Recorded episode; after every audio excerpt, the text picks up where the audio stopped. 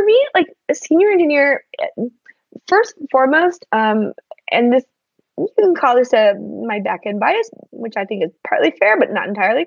It's rooted in production, right? It's it's it's it's for their instincts.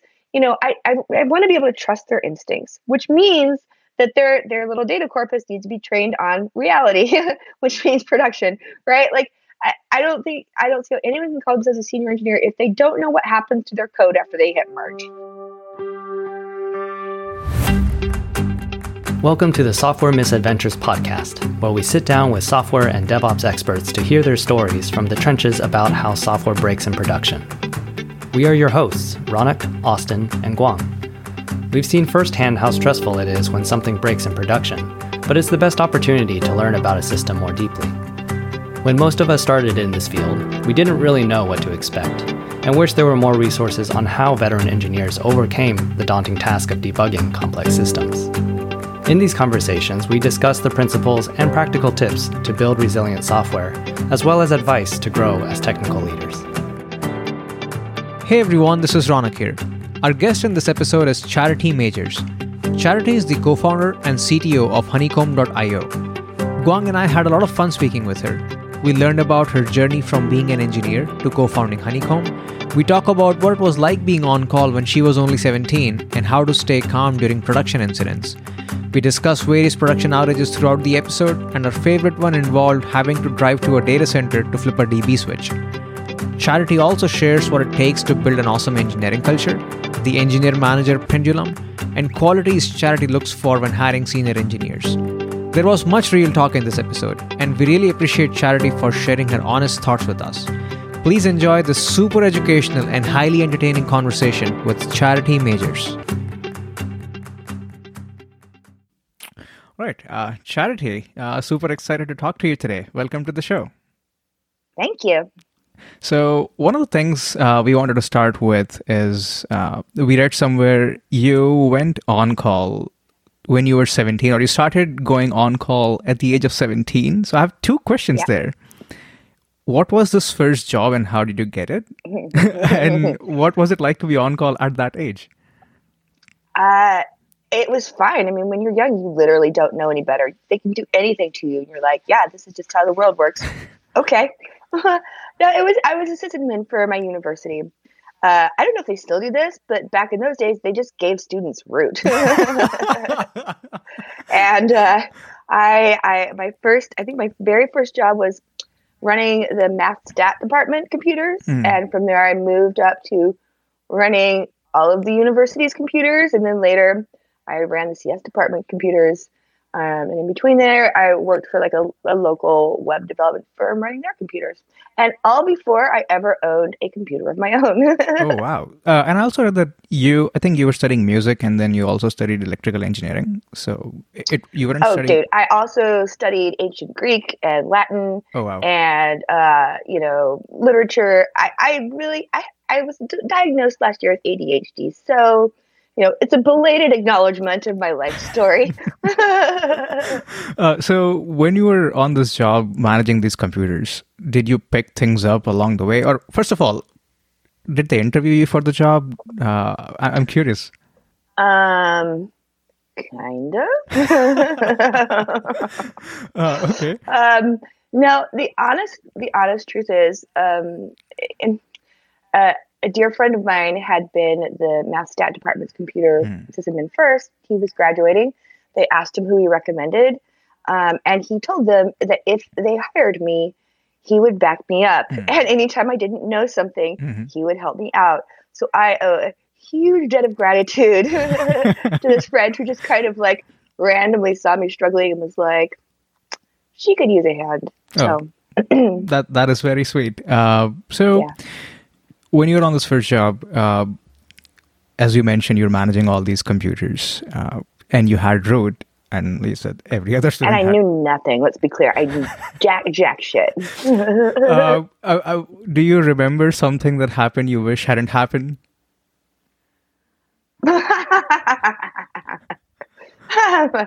Goodness. Uh, yes.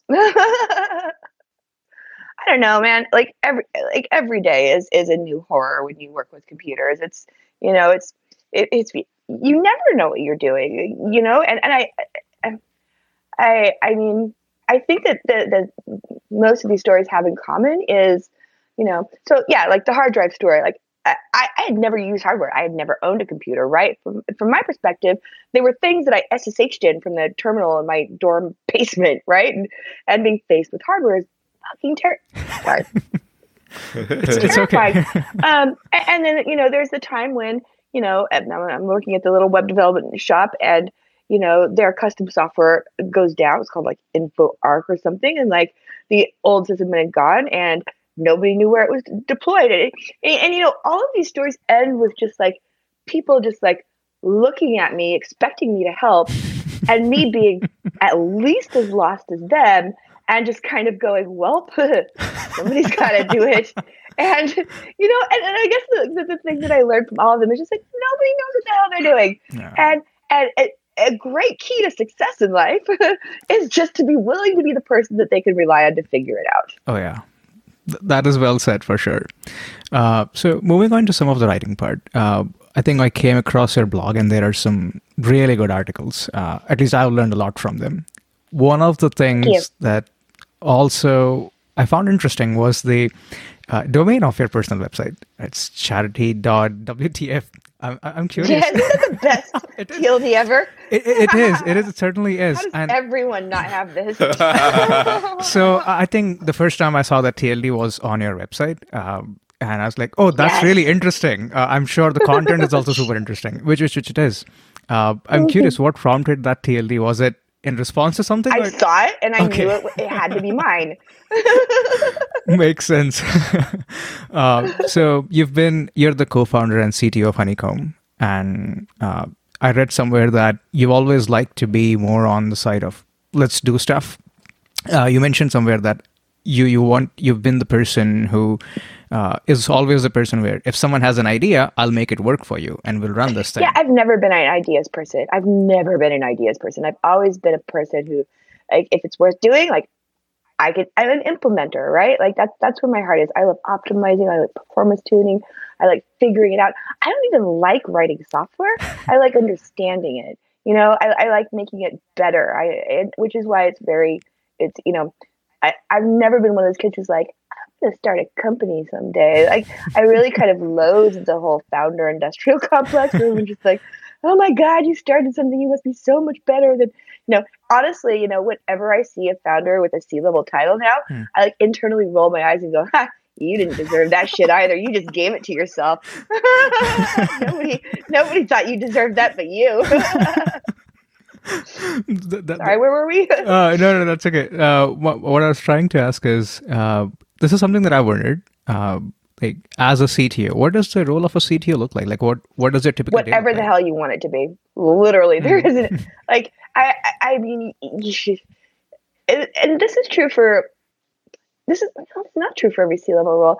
This is more true for the CTO role than I think any other C level role that I've ever seen, uh, because um, you know I, I will say that there is kind of a broad differentiation between you know CTOs who grow up with the company, who you know they've founded it, and and you know versus the ones who are hired in. The ones who are hired in, I think, have a bit more of a template, but it, and it's just I think it's a reflection of the fact that you know every company is a technology company these days, but what that looks like and what the needs of the company are for the person that role are so different. Like for for some companies, you know, it's like the person who writes all the hardest code, you know, and, and all this stuff. And and and I think that that's that's that's losing favor because I think you know it kind of inevitably has to become more of a organizational and visionary and people role and a little bit higher up the stack and everything. Um, but still, it can be it can be you know like the person who is intently involved in like the what's the next generation for this company's you know needs and like let's figure out all the things will actually make it work and file patents and everything. Uh, or it can be you know a largely ceremonial role like like mine where I'm just like giving talks and like you know doing bullshit that like I can I can't remember the last time I asked to a machine, which makes me feel very sad. um, and, and, and and like it's almost a marketing role there, right? Where where it's an education and it's about you know. And honestly, the reason that my role as CTO is so outward focused, I'm gonna brag a little, because we have our shit together. There's literally nothing for me to do on my engineering org because it runs like it's it, they're they're so good and they're so tight.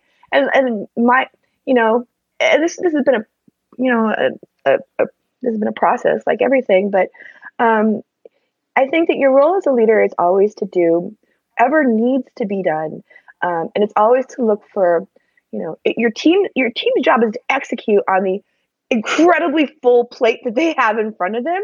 And your job is to be looking ahead at what's next. Like how do we get more customers? And and for us for honeycomb you know so much of our success is going to be tied to can the world get better at writing software? Because most teams can't really make effective use of honeycomb fully you know because they aren't doing continuous delivery They are so i'm totally focused right now on trying to help everyone else you know get like a decade farther along in their journey to writing better software because sorry we were talking about cto and i'm just like off and running a whole That's different completely direction. okay.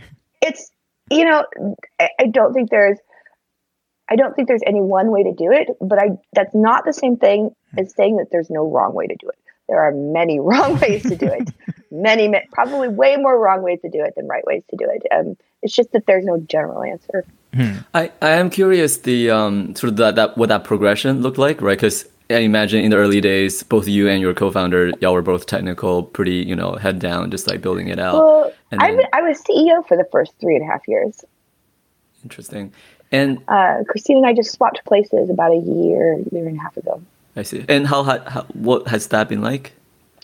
Oh, way better. Oh my God. I got the great. I really won that trade. Uh, CEO is the worst fucking job in the world. I hated every second of it. I think I cried every year for every day for almost two years. Um, What made it so tough? Is it just like so many things that you never knew how to do and you had to Um, learn on the job, or there's the answer is many things, but I think two really stand out for me personally. Um, first of all, I found it really, really, really emotionally challenging to give up or self sacrifice some of my cherished identity as a technical person, be a person in a lead technical role, and and to watch my team like being tasked with solving those problems and have it be my job to go deal with lawyers and rent and and hiring salespeople, uh, you know, and, and it just really fucked with me. I had nightmares. I had about being unemployable, about how nobody would ever hire me again to do anything but PM work, about how there'd be this gap in the resume, and like I would fall behind the rest of the world. And, and like, none of this stuff was rational, but it was all like very bubbly in my sub- subconscious, and it made me very unhappy. Um, and secondly, well, maybe there's three things. Secondly, um, you know, it, it is this just ultimate stress of if the company fails, it's your fault. Um, you can't share that burden with anyone. Um, and no one really understands it. And you're kind of getting the shit kicked out of you all the time because all the problems come to you. Like you're never you you're never able to spend time doing things that are working well. It is your job to spend 100% of your time on the most fucked up shit. And you can really lose perspective about overall how, and, and like, Honeycomb is starting to look like a success story. I will remind you for, for the first three and a half to four years, we were like skin of our teeth surviving, like just beating the odds every year. And everybody, I, every year I was just like, we're, we haven't failed yet. Like this, this will be the year. I, I'm just, I know this is the year when we fail. Like I just believed that from the day, and and, and most other people did too, I think. And and so that was on me. Like that was my fault. I had dragged so many of these beautiful people who I love so much off to do this failed crazy thing with me. And I was responsible for they could have been making like three times as much money. They could have all these things. And instead they were leading me uh, they were following me and I was leading them off this cliff.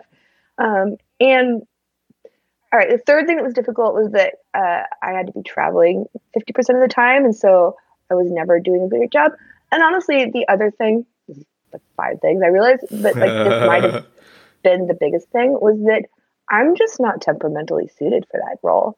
And and uh, this has been a real it's kind of a painful journey of self-discovery and self-knowledge, but um I like I don't know if you uh, you are familiar with like the four tendencies, which is like what motivates you deeply. Oh, there's yeah, there's like external expectations for you that what everyone else expects of you, and there's the internal expectations and goals you set for yourself. And a lot of what defines you personally is how do you respond to those motivations. Um, and you know, Christine is is like the upholder type where she gets off on like if someone else has a goal for her, she will fucking hit it and feel great about herself. If she has a goal for herself, she will fucking check that thing off and feel great about herself. She is like the ultimate like checklist maker, structured person, loves all this stuff. I am the literal opposite of that. I am the type that rejects external expectations of me, do exactly the opposite of them. And also, psychologically tricky, but rejects, rejects and resists my own expectations of myself. As soon as I set a goal for myself, it's the last thing I'm going to do. You know, and, and I think it is very challenging for my personality type to be in the CEO role because I think companies like small children d- depend and thrive on structure and predictability and you know showing up at the same time at the same place every day for you know and, and I just I was doing a constant doing just like deep psychological warfare with myself for three and a half years to try and fit into that box. Interesting. And was there like an aha moment where you were like, shit, you know, it's time to try something else? And then. Uh, no, how, how I got that... so deep in it that, you know, it was the choice was made for me. Um, and it was the right choice.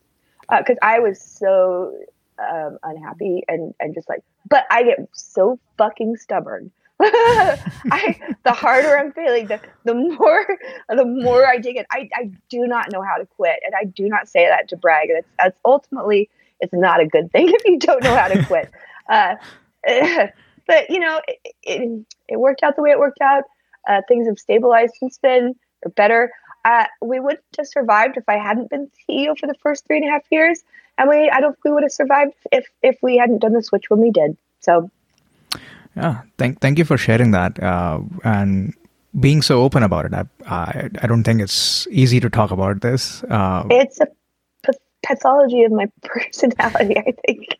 No, we, no I, it's not actually. I was raised not talking about, not sharing feelings and all this stuff, and it's been like part of my self work as an adult has been like overcoming that, and some would say that I have overcompensated. So here we are. well, uh, there, there's so much to unpack when in what you shared, uh, and I'm, I'm, i want to come back to some of those things. But one thing which you touched on just now is that you identify that you are you are very stubborn. Uh, I, I'm, I'm curious, has in in which situations has it served you really well? Uh, you you mentioned that you wish you weren't that stubborn in some cases, but in what cases you're like, yes, th- this characteristic of mine helped so much oh, I'm ultimately unstoppable if I want to do something. well, that's pretty awesome. I say this with a hint of caution because I will, I will do it. Um, damn the consequences and the side effects and everything. It's not necessarily a great personality, but I, you know, I, I, am a woman in tech, and and you know, and, and it has kept me here. And, and, in fact, my the, the the the aspect of my personality that thrives, that feeds, is fueled almost solely by "fuck you." Uh, that's not been a bad thing for me. Like the more people tell me to get out of tech, the more stubbornly I am here, right? Like I feed off that shit. It's great. So yeah, tell me I'm going to fail. Do it. well, uh, at this point, uh, Honeycomb is succeeding. So, and congratulations on the recent Series B round that you just did. Thank uh, you.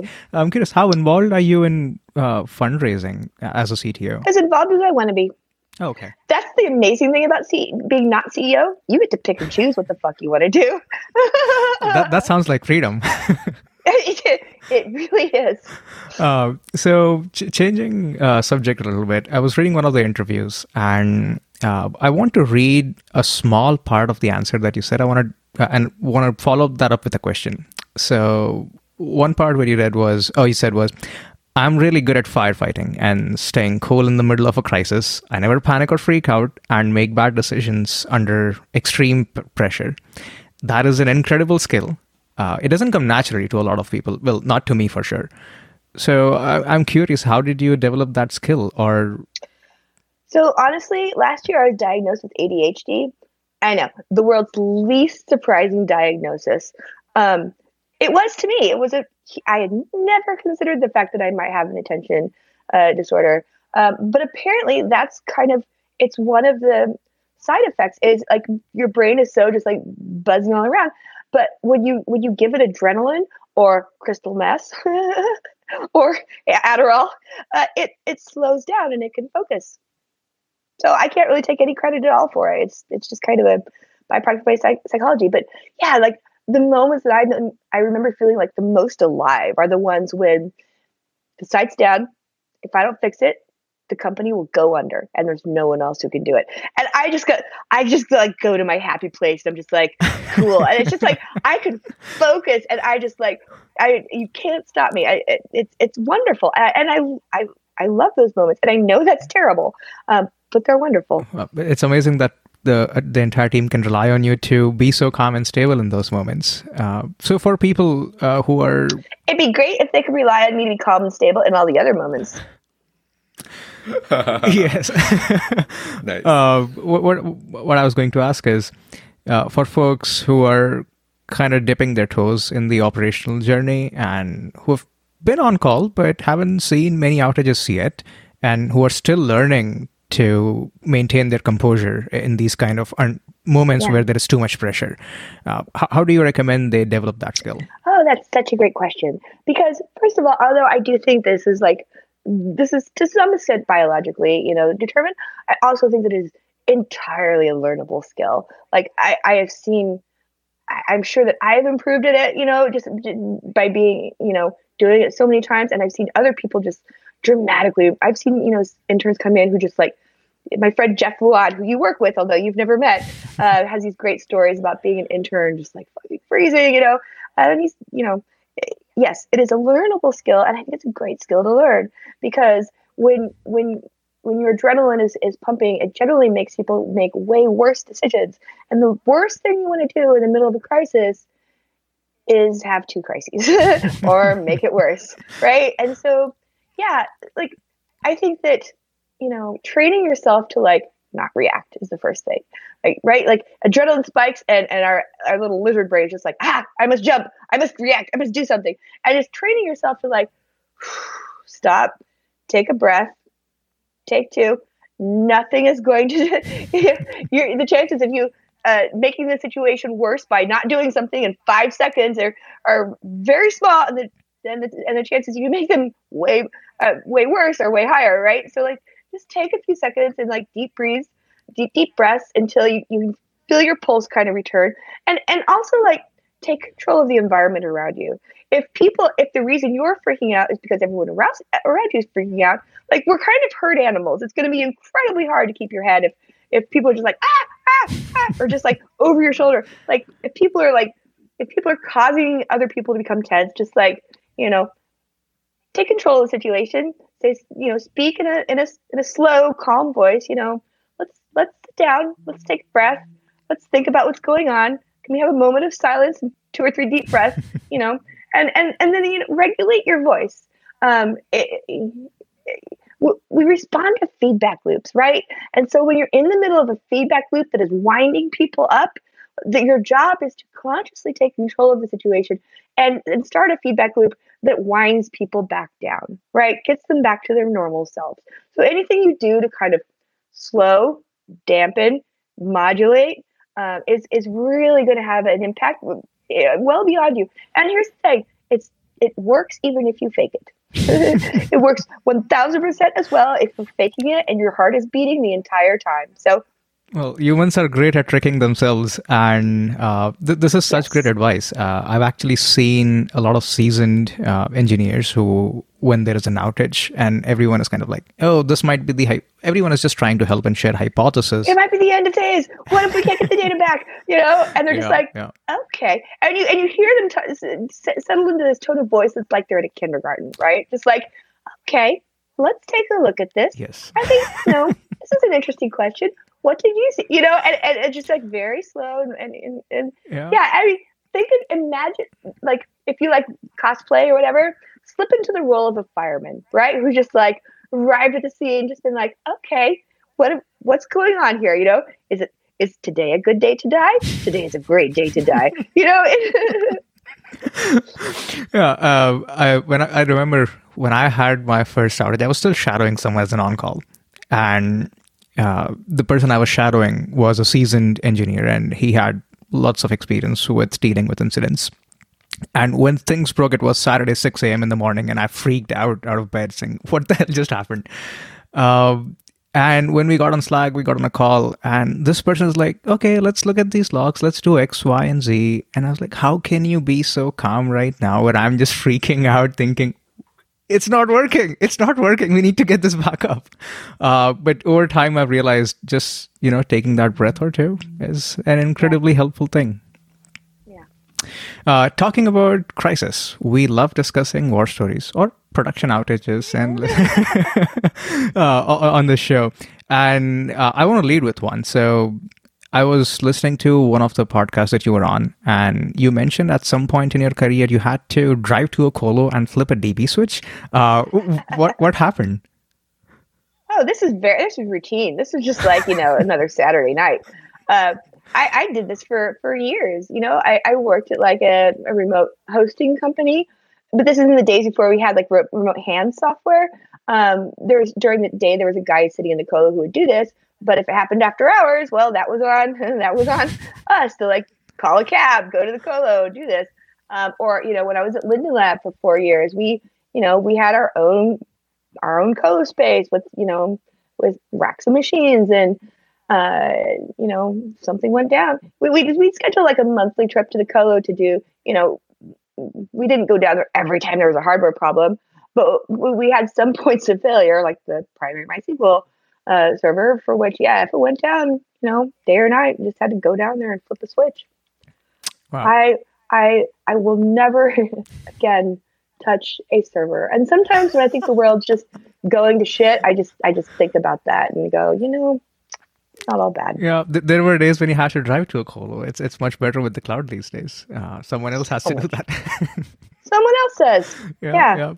Uh, so talk, talking about MySQL and some of the outages, uh, I, you have been, or Honeycomb as a company has been really open about sharing incident reports. I read, I think you wrote the first major outage incident report on your blog, which was amazing. Yeah. Uh, when I read that, I was like, "Oh, that is so cool uh, that that you're willing to share and talk about this." I've my entire career, I've been so, I've chafed at like what I've been instructed to say, you know, publicly about our, our you know outages, and, and I just remember like having to you know have be vetted by the CTO and the CEO, and they'd go over it and just like you know wordsmith and oh, we can't say this, we can't mention the vendor's name and all this shit. And so, you know, when we had Honeycomb, we're like, aha, finally, I get to fuck this up my own way. so I have never proofread a single postmortem. I trust my team; they do stellar work. I would, and I'm always like more detail. Like the more I have learned so much from like AWS's postmortems, fucking phenomenal. And the thing is that like all I think everyone who's editing or you know doing the, the micromanaging thing is is doing their own teams a disservice because nothing builds confidence with other engineers. Like just being assuming you're not doing dumb shit just like on the regular nothing builds confidence by just like just being transparent and telling them exactly what went wrong. Oh yeah yeah. Uh, it builds trust with uh, people so much. Uh, how, how has it helped you in hiring? I, I know i'm digressing a little bit but uh, no it's been it's been tremendously helpful with us in hiring. You know, it's, it's hard for me to tease that out from, you know, Honeycomb. I'm I'm going to brag for a minute here too. Oh, go for it. We have never had a problem with hiring, and and this is in the moment when an industry like our VCs tell us every time. Every time we have a board meeting, they're like, mm, "Are you guys able to hire, keep up?" And we're always like, "Yeah, not a problem, man." We've never had any recruiters. Um, the only the only position we engaged recruiter for, I think, was our um, our sales um, VP. Um, but I, I think that people are drawn to honeycomb because we try to practice a lot of humility. And, and, and, we would rather there, there are a lot of things that we're just angry about in the tech industry and so we don't do them. We do them differently and then we talk about them and we don't claim to be perfect. We are not perfect. And i think that sometimes people come to honeycomb and they're disappointed because it's not perfect. Um, but I can guarantee that we will be transparent and we will fail differently. Well, it, it's amazing. Uh, so coming back to some of the crisis again. Uh, well, I should stop saying crisis. um, so apart the shit storms, the trash fires, yeah, the dumpster heaps. Oh yes, all those are much better than just the word crisis. Uh, anyway, so uh, are there any other outages or war stories that you could share with us?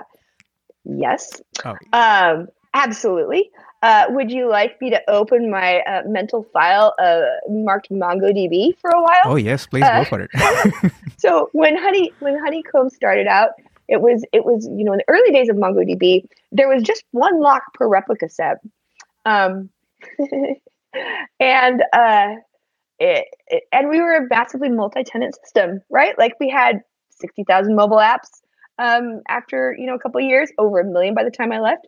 One lock they're all you know trading for and and you know the sharding stuff didn't work for us because sharding works really well when you know you have big data sets you can you can stripe across shards. What we had was lots and lots of little ones and, and so like the hotspot it, it, it, the, the problems were manifest.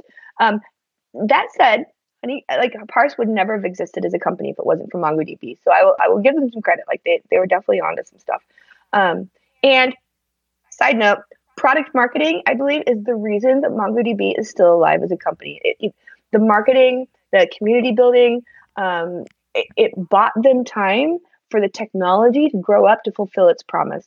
Um, I still have the T-shirt that says MongoDB is web scale. So, like, let's not forget their catastrophic first first decade or so. Um, yeah. So, like, let's see. Well, the, the the kinds of outages that we had you know, someone someone's app would hit the um, the iTunes um, top five, and and it would take us down immediately, and then we'd have to go figure out what was wrong. Um, God, it's almost hard to come up with. Like there were there are the ones where like we we hit the uh, replication bug. Hmm. Uh, oh, sorry, I'm just like that's okay. Oh God, past traumas. Oh, here, here's a story about MySQL. I, I think maybe the MongoDB stuff is a little, still a little too fresh and in process. um, uh, so at Linden Lab, we used MySQL for all of our, you know, all of our user data, and we tried upgrading from 4.1 to, to 5.0. And we'd been running on 5.0 for all of the secondaries for an entire year. And we had done all of the, you know, benchmarking and, and the, you know, sysbench and all this stuff. All the benchmarks showed that definitely my, MySQL 5 5 was going to be way faster than 4.1.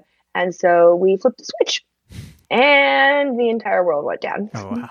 what, what happened? And, you know, we kind of got it back up. It was limping along, you know, and then finally realized it, for whatever reason, it was not faster for our workload. So we had to, because there was no backwards, you couldn't do backwards migration on the data. So we had to roll the world back for a day or two oh, wow. and bring it up on the old 4.1 primary, go back all the secondary. It was, it was, oh my God, it was so painful. And so my job after this cat- catastrophe um, was to figure out why and make it safe. Um, and I spent almost a year uh, you know, I wrote some some software to like a capture replay, so I could capture 24 hours worth of traffic and then replay it at various speeds, mm-hmm. you know, mm-hmm. using a bunch of yeah. clients and all this stuff. And then, you know, so, okay, I, I validated that for whatever, you know, for our workload, it was actually like, was actually 1.4 times slower, oh, wow. not, you know, that is significantly um, 20% faster. Um, and then started, you know, uh, uh, this is around the time that, you know, Mark Callaghan and, and the team at, on MySQL at Google published the InnoDB um, patches that will let you bind to, to more more than one core and a bunch of the state. So like I upgraded the Percona MySQL and I tweaked with those things and bought. So so got it up to about parity um, and did some other stuff with the and whatnot. Um, uh, whatever and and finally got it to a point where um, you know I, I was like yes this oh we, we fixed queries that were you know the the the, the query planner query planner had some bugs uh, we isolated some queries that were underperforming, rewrote them, um, and a year later, I'm like, yes, I guarantee you this this this will work. Um, it will it will um, it, it will be faster, um, and so we flipped and it did. Only a year worth of work, and and, it, and of course the reward is nothing happened. and, I'm like yes, and everybody else is like what? Oh. Um, and, and then of course the, the the part of the story that puts the cherry on it is and six months later, we got SSDs. and all of my work was totally pointless if we had just waited and just done the SSDs. Oh, yeah. So, ops work. yeah, and what you mentioned about the migrations and nothing happened, it's it's amazing, right? Like migrations that don't make any noise are one of the best migrations, but then they get talked about so rarely because well, no one knows a migration happened. Uh, yeah. Uh, well, you know, and the thing is, the difference now, and it was like a decade ago, right? And the difference is that now you know, it's because at the time I wrote this big long blog post, and and it was great. I wish I could find it. It's it's been destroyed. Maybe it's the Wayback Machine, but there was no community then. To you know, there wasn't really the Twitter community. There wasn't really the, you know. And I feel like we're getting better at this. You know, I feel like we're getting better at sharing, you know, more widely the the the, the story of the things that went well, so we can learn from each other there, yes. and you know, reusing some of that work. Because also all that year of work that I put into MySQL also, you know it all like went poof because there was no, you know, I tried to get someone interested in taking over the tools. I couldn't maintain it. I moved jobs shortly after that. Um, but yeah, and this, but I feel like this is a, this is a, this is a, obviously a trainable skill because we have all learned to be like ecstatic when it's quiet, right? We're like, yeah, this is amazing. um, and so like so many things, like it's, it's just a question of being conscious and aware of it and then choosing what you celebrate and choosing what you you know what you value. And and like your body's your body's internal reward systems like dopamine and all this stuff like they catch up as long as as long as you do that. So i think this is i kind of love that we are the we are the we're kind of the the contrary engineers. We celebrate when everyone else is is, is quiet and, and we're quiet when everyone else is celebrating. Oh, so yeah. i like that about us. Yeah. like the red diffs not the green ones. Exactly. Red diffs are the bestest uh, so I was reading one of the incident reports published on the Honeycomb blog post, and uh, in one of the uh, paragraphs, it was mentioned that uh, Honeycomb does like burn rate based alerts or kind of SLO burns. Mm-hmm. So for so for our listeners who might not be completely aware of burn rate, can you like briefly describe what a burn rate is? Yeah, uh, it's that thing that makes you only get paged in the middle of the night if it's really important. it's that thing that makes you able to do most of your engineering work during the day instead of at 2 a.m. Uh, so I think the SLOs, um, burn-based alerts, are it's kind of the next. Seeing a lot of interest, like it, it's it is one of those things where you kind of do have to be this tall to ride this ride. If you just if you have a, like an org where you know everything's just a mess, it's not going to do any good. It's not going to help. It's not where you should spend your time. But if if things are working pretty well, um, you know, but you just have a, a large and noisy, you know, system like many of us do. It's a really impactful way to invest some engineering effort and get back a lot of um, a lot lower frustration, you know, higher time time invested to value. So what it is is is just the concept of um, you don't page about symptoms like oh this disk fired, you know, oh this CPU like fuck a CPU alert. No one should ever, ever have to think about a CPU alert ever again. Turn them off. They're worse than useless. They're literally worse than useless. They're burning people out and not doing any good. But but like there's also the the next generation of like like individual nodes that go down in a system behind a load balancer. You shouldn't have to give a shit about that at 2 a.m. It, it, you know, there are two categories of things that can go wrong. There's the things where it's perfectly fine for it to wait till morning and then there's the things where either users are currently being impacted or they will soon, right? Um, or users are currently being impacted. Let's stick with that, right? Because you shouldn't actually page anyone about users are going to be impacted soon. You should page when they're impacted now. Um, but but like when your systems are well architected enough that you're you're kind of in this zone, just moving to a, a, a state where nothing pages anyone out of hours unless it is you know you're in a state where you're burning your budget right? You've got your your slo for your company which is we think it's pretty much fine if 99.9% of the time people are getting an okay right? Uh, well if that if that's 99.8 uh, i don't think i want to know about that until morning right? But if it's 60% yeah, I'd like to know about that now. and you know, and if it's you know, if it's you know 98, well, I don't know. That's up to you. You know, um, how long can can you go with an elevated error rate before someone should investigate it? But it's so much more. You know, it's a way of like stepping back from the the front lines of the firefighting and being like, all right, we've grown up a little bit. We we're now dealing with thresholds, not up or down. We're now dealing with gray areas right? Yeah, makes sense. Uh, it reminds me of one of the things that you said. Uh, nines don't matter if users are not happy. Users aren't happy. Yeah. Uh, it was so much truth in that. Uh, how, how, what prompted this, by the way, this this particular statement? It's just a random thing that came out of my mouth one day, and I wrote it down, and uh, and I and I put it on my slide at um, uh, which conference was that? It was the one that's in like uh, Red State bumfuck, not sorry, not bumfuck. um, uh, Strange Loop, strangely, oh, sorry. Nice, yeah. Um, yeah, and and you know, it did. It struck a chord with someone. Uh, this is the, one of the proudest moments of my life was that year at um at SRECon, mm-hmm. every single presenter had that quote on their slide. Oh, nice! It was like a awesome a full bingo card. Like every single one of them had that quote on their slide. And I was just like, I don't think anything is ever going to top this career moment for me. Oh yeah, I mean, I, I, certainly think it should be a banner in front of or on every office. Uh, on, on... made a bunch of like stickers with like rainbows and hearts and unicorns that say nice. it and stuff. if you guys send me your addresses, I will send you a sticker oh, like love pack. We would we would totally love that. Uh, no, that goes to the host, not to everyone listening to this podcast.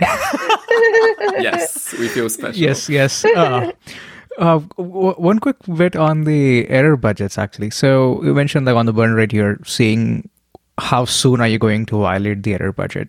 On yeah. bad days, one would violate the error budget.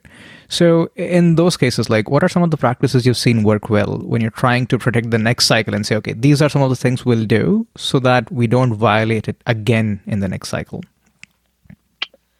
Um, I mean, this is just your reliability work, right? Like it's like how can we perform better in a slightly degraded state?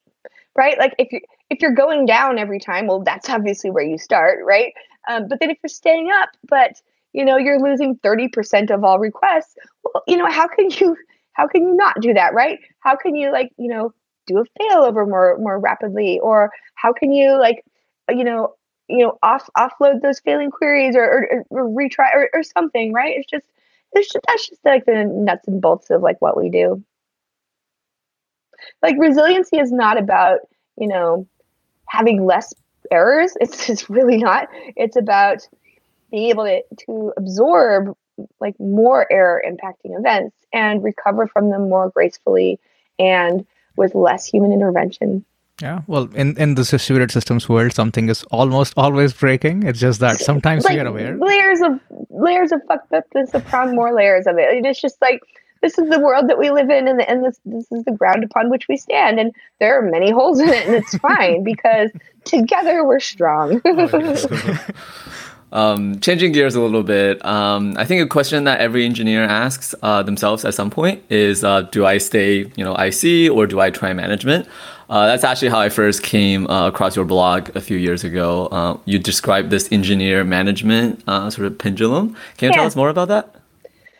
Yeah, that's the most popular blog post that I've ever written. Um, I, I, like it. I love that people are still coming up to me years later and going, "Oh, that really and, and and it makes me really happy because I think we're really ripe for sort of a reimagining of the relationship between engineering and management.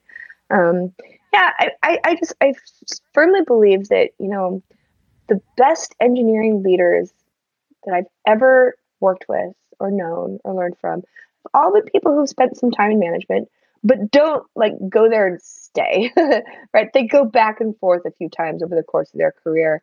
And I started thinking about it and was like, you know, the best managers that I've ever worked with, the best line managers in the world, I think are never really more than three, four, five years removed from doing real hands-on work themselves. Um, eh, like there's a there's an intimacy with the familiarity with the subject knowledge that you just can't fake, you know. And I think that as much as as much as some people love to proclaim that it's great when they have a non-technical manager who just like gives them the keys of the kingdom and never criticizes or has an opinion about their technical work to me that's not a great thing.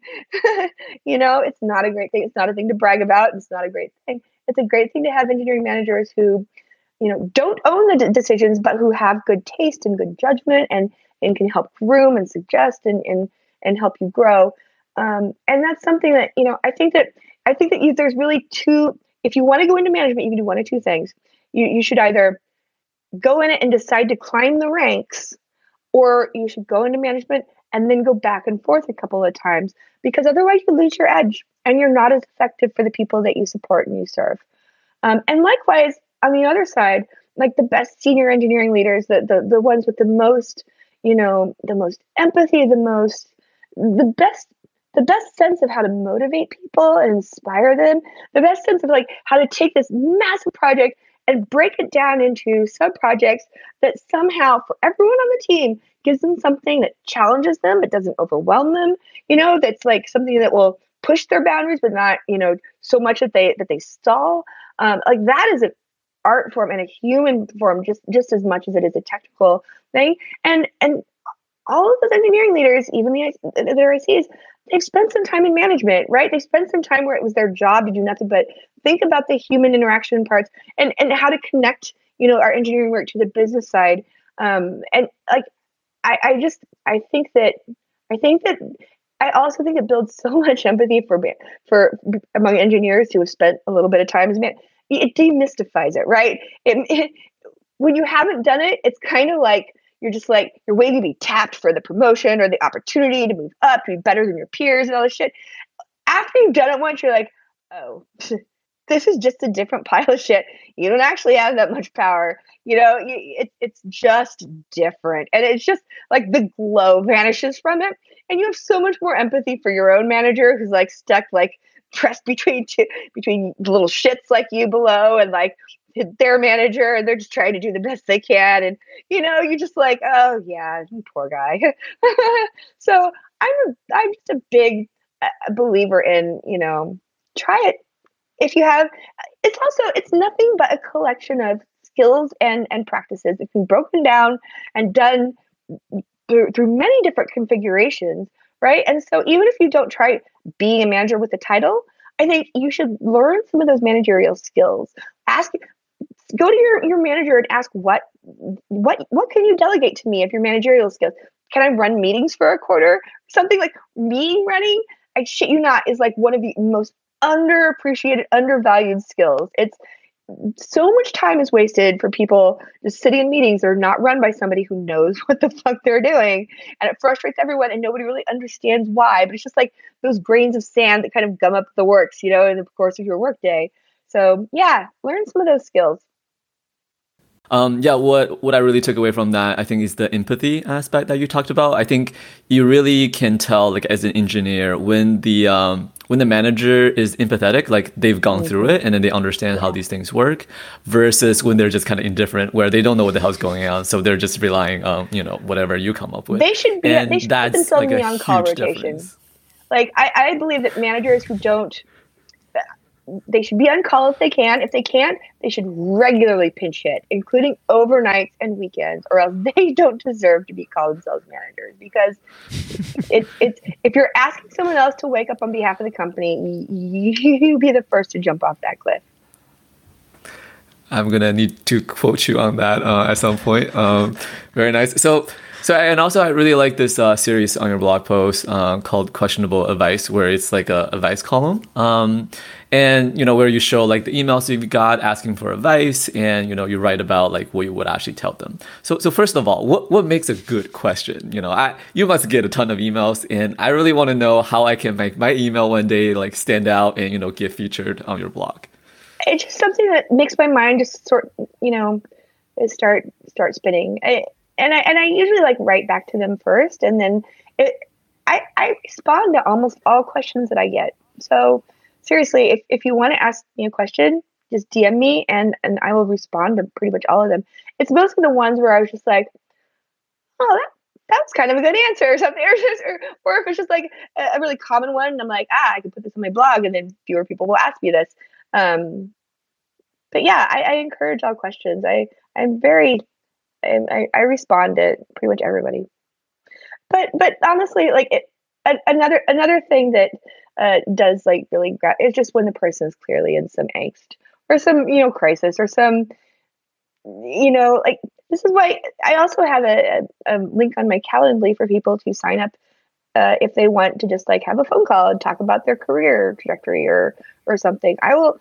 I have benefited so much from so many people in in, in this industry, just like giving me uh, their time and their advice, and and I've been so fortunate. This is something that's been kind of weird for the past couple of years. Is is like someone will ask me a question, shit starts coming out of my mouth, and then I stop and I go, "Oh shit, I didn't know I knew that." Or, oh, that that kind of sounded good. And now I'm like, oh, more people should benefit from all this fucking knowledge. And so, you know, I, to the extent that I can, yeah, you can sign up. I'll I'll have a call with you, and I will I will just you know talk about what's because people don't usually reach out unless they're in some kind of like turning point in their career or they're not happy and they aren't sure what to do next. Um, and I'm happy to share at least what I what I know. Um, must be nice. Mine usually comes out the other way, but um, oh, that happens too. I just I so, just immediately ignore it and forget about it. Selective hearing. Positive reinforcement. yeah, I like it. I like it. Um, so, so a recent post in this series is titled "The Trap of the Premature Senior." I was like, "Oh my gosh, that's me at my first job." Can Can you tell us more uh, about the situation yeah. and sort of your oh, advice? Yeah, totally. Yeah, I was talking to this this kid, and and you know he's at this and this job, his first job, been there for like two three years, and he was like at the top of the fucking mountain. Like he ever, you know, he was the most senior person there. He knew everything about how the system worked. He gets pulled into like all the high level planning meetings, like you know, it just and and he's able to do less and less IC work of his own, but he, you know, it's very validating to be needed and to be wanted, and and and and he's like, I feel like you know this might not be the best thing for me, but you know how how do I I feel like maybe I should switch jobs, but then how can I be sure to get the same comp? How can I be sure to get the same stature? I don't want to just end up at the bottom of the totem pole, like you know, you know, doing errand board stuff, you know, low level stuff when I've gotten used to having this very high level of influence and and you know, say in what I do. And my advice to him was like, get the fuck out of there. it is too soon for you to feel that way, honey. Like you you haven't earned it yet, you know, and it's not gonna be good for you. You'll stunt your growth, right? Like the first, you know, five, six, seven years of your career at least, you need to be optimizing for, you know, your career is the single biggest, greatest, it is a multi million dollar appreciating asset, and you should manage it for the long run, right? If you get hooked on those feelings of being in charge, knowing everything, like being having a high salary and everything the first couple years, it's not going to be good for you in a couple years. So don't get used to it. Get out of there. Um, I think yeah, like what really struck me was like the familiarity versus like we've all been there man. Yeah, we've all uh, been there. yeah, pretty hard. it feels so good. Yep, it yep, feels so good. yep. so one one thing that you touched on you know is like you know having worked at different places and you know different sort of problems it gives you perspectives and that's yeah. sort of what makes you more senior which i think is absolutely spot on. Um, what other aspects or skill sets do you like expect from a senior engineer say if you're hiring for one you know, and, and I want to be clear that in that article, I was like, quit your job. And I'm not saying that everybody has to quit their job after two or three years. There are ways to, there are ways to, to maintain that growth within a single company by moving teams, you know, by, by experiencing different things. But, but the point is just to be mindful of it, right? And to, and to optimize for that. Um, yeah, for me, like a senior engineer, first and foremost, um, and this you can call this a my back end bias, which I think is partly fair, but not entirely. It's rooted in production, right? It's it's it's it's for their instincts. You know, I I, I want to be able to trust their instincts, which means that their their little data corpus needs to be trained on reality, which means production, right? Like I, I don't think I don't see anyone can call themselves a senior engineer if they don't know what happens to their code after they hit merge right like you you need to know how how does it get out there to users and and and, and be able to like you know look at it in production and say you know what's happening? Is it doing what I expected it to do?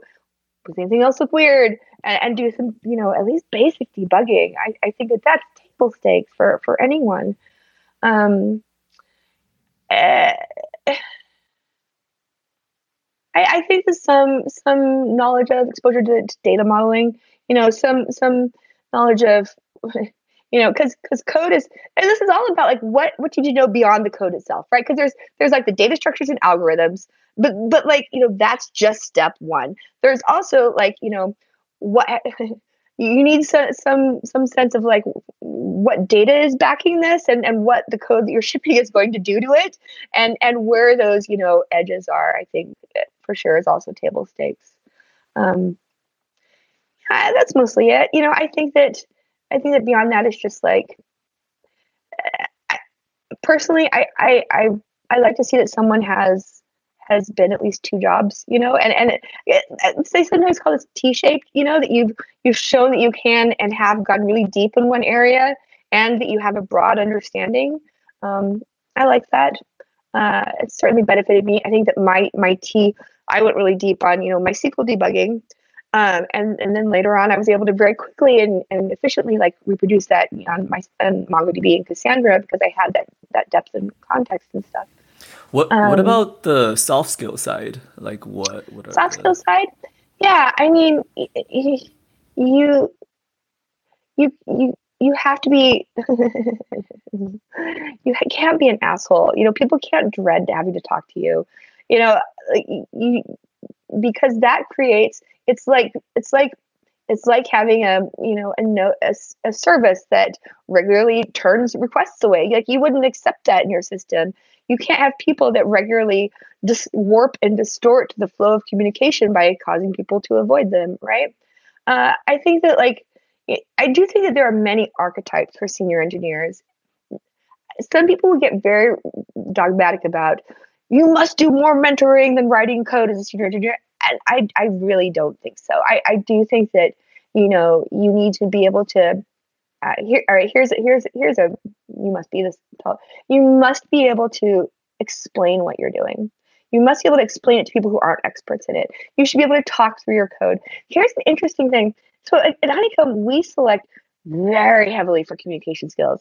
I would say above and beyond technical skills, right? If somebody can clearly and you know and and you know gracefully talk us through their solution and why they chose it and and what the trade-offs were and, you know what else they might have tried um, and came up with the wrong conclusion I would I would rather hire that person than a person who came to the right conclusion and and couldn't really explain why or how they got there 100% of the time um, and and that's actually we've found been very it's it's it's excluded a lot of people who write great code um, but like we we won't compromise on that because it's so, such a part of our of our team's culture is is to be able to explain under, and I think that leads to a greater understanding and it certainly leads to greater shared understanding for the team.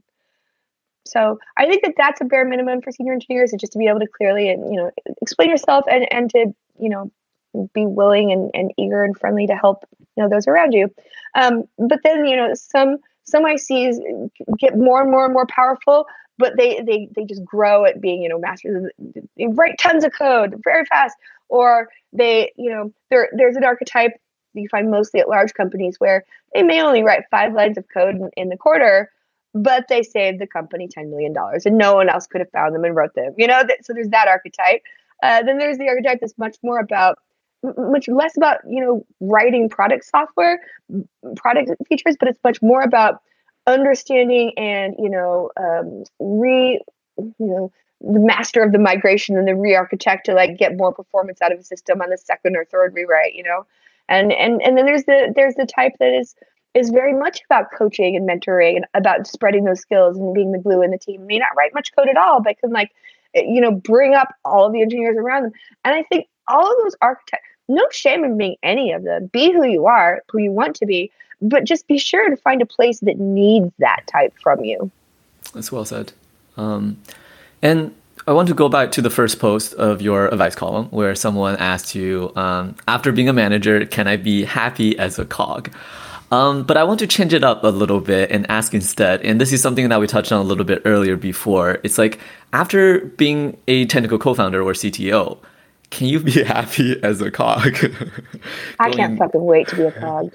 I, I, I started this company. My my serious intention was to go in a corner and write Go code for two or three years because I was so exhausted and burned out, and so I was starting to feel so wobbly in my technical skills. I was just like, I just want to I just want to like put my headphones on and write software for a couple years. I got to do that for three months. So my hopes and dreams are on hold. um, I, I want to be a cog. You know, some of the easiest people to manage are people who have been managers.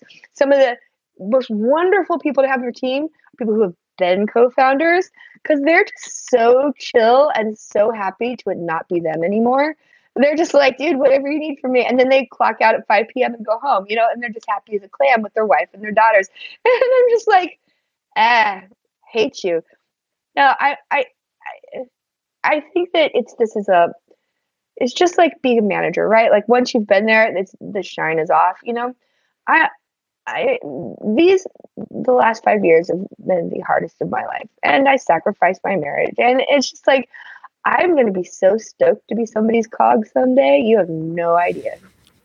Um, so the, the, the flip side of it, I, I, think I was also interested in kind of knowing is that I feel like a lot of the friends that I talk to who are engineers who want to start a company, they kind of have that same fear. I think that you mentioned a little bit in the beginning, where it's like, okay, if say I end up doing a more, you know, maybe CEO as a founder to kind of help out with the business side, where I need to learn how to do sales, then it's going to be really tough. Like you know, three four years, maybe it doesn't work out, and then come back and you know how hireable I am, uh, am I like yeah. after all that?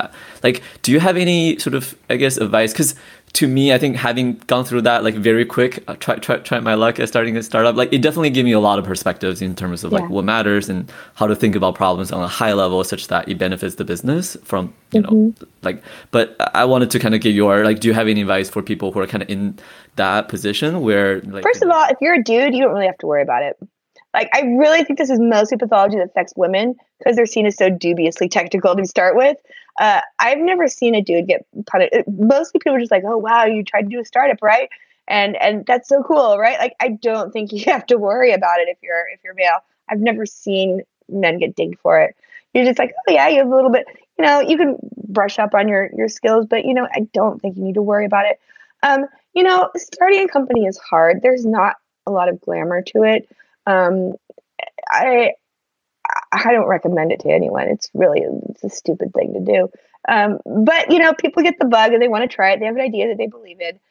Only do it as long as you believe in what you're doing, right? Um, but if you believe in what you're doing, then you have to be willing to do whatever it takes. And yeah, that means sales, that means marketing, and that means not being snobby about this shit, right? Like, I, I honestly think that we one of the things that we did right at Honeycomb was be very vocal about how much we respected business people and the functions that they bring. You know, like if, if an engineer expresses any snobbery about sales or marketing, it's an instant out in our interview process. We we don't hire people who don't look at their business counterparts as peers. And this is incredibly rare. And and I think that it like it, just rolls off of us in fumes when this is how we feel. So I think there's some retraining that you need to do if you're starting a company. Retrain yourself to really see the value and the necessity and and and the the glory in these things that we have been kind of taught to like shit on our entire careers. Um, and and like be part of the narrative that's pushing back about against you know sales being lesser. Yeah that's that's that's really well said Okay, Charity, we're we're done with all the easy questions. Now I have a very hard questions for you next. Um, oh, good. So we know that you're a very experienced podcaster. You have your own show, the Observability Podcast. We'll link it. I thought you were going to say, we know I, you're very experienced at whiskey. we we haven't figured out the shipping yet, so you have to. Gotcha, gotcha. Um, okay. But but Ronak and Austin and I, we just started. You know, we're complete noobs. So from mm. an experienced veteran podcaster to yeah. us toddler cast uh, podcasters, podcaster to podcaster, yeah, how yeah. would you rate our podcast on a scale of one to ten? Been, There's no wrong answers. This has been one of my two or three favorite podcasts of all time. So you guys are on a roll that was uh, you know to our listeners that was not paid for you know yes. we uh, completely uh, spontaneous and, uh, and uh, um, yeah i I, I, will say you have the edge on pretty much any other topic because I'm such a sucker for horror stories and production. So I, I showed up already pretty like, yeah, this is going to be a good one. oh, awesome. We, we really got, appreciate you that. You got my, uh, my sweet spot. I was hoping you say like, oh, I'll give it a six, so then I can do the whole line about, oh, my mom, you know, kind of gave it like a slightly better score. But we'll, we'll save that joke for later. Before we wrap up, uh, is there anything else you'd like to share with our uh, listeners? Um, we didn't talk about observability at all, which is really refreshing. Um, but you know, uh, if people have you know production problems, and who doesn't, um, you should check out Honeycomb because um, does it solve it's if you have large systems you know problems, uh, you probably need observability. So Honeycomb.io. Um, oh, and we have a really generous free tier which is cool. Like you, you can run actual real production workloads on it and not pay for anything. So nice. Oh, that's pretty cool. Right. And and ha, topical SLOs. we have we we have um, the only implementation of SLO that I have yet seen in the wild um, that that does it correctly. Like according to the Google SRE book, where you know it's it, which is cool because it means you can go from very high level, you know, the the number burning down directly to you know, which events are failing and what is different about them from the baseline events. And just at a glance, you can go, oh, it's all these errors are because of this one node, this one replica set that's doing blah, blah, blah, or this, you know, it's, it's just super dope because you go really quickly from high level to low level and get back to bed. That sounds really awesome. Uh, one thing which I would just say is uh, we purposefully skipped the observability topic because we, we, we know you have a podcast on it. Uh, you've wrote about this a lot, so we wanted to keep this a little interesting for you. Uh, yeah, this is great, man. I love it. I'm so glad you did. It's refreshing. Thanks. Uh, well, awesome. Thanks so much, Charity. Really appreciate your time. Yeah, thank you so much. Yeah, thank you. It's really great.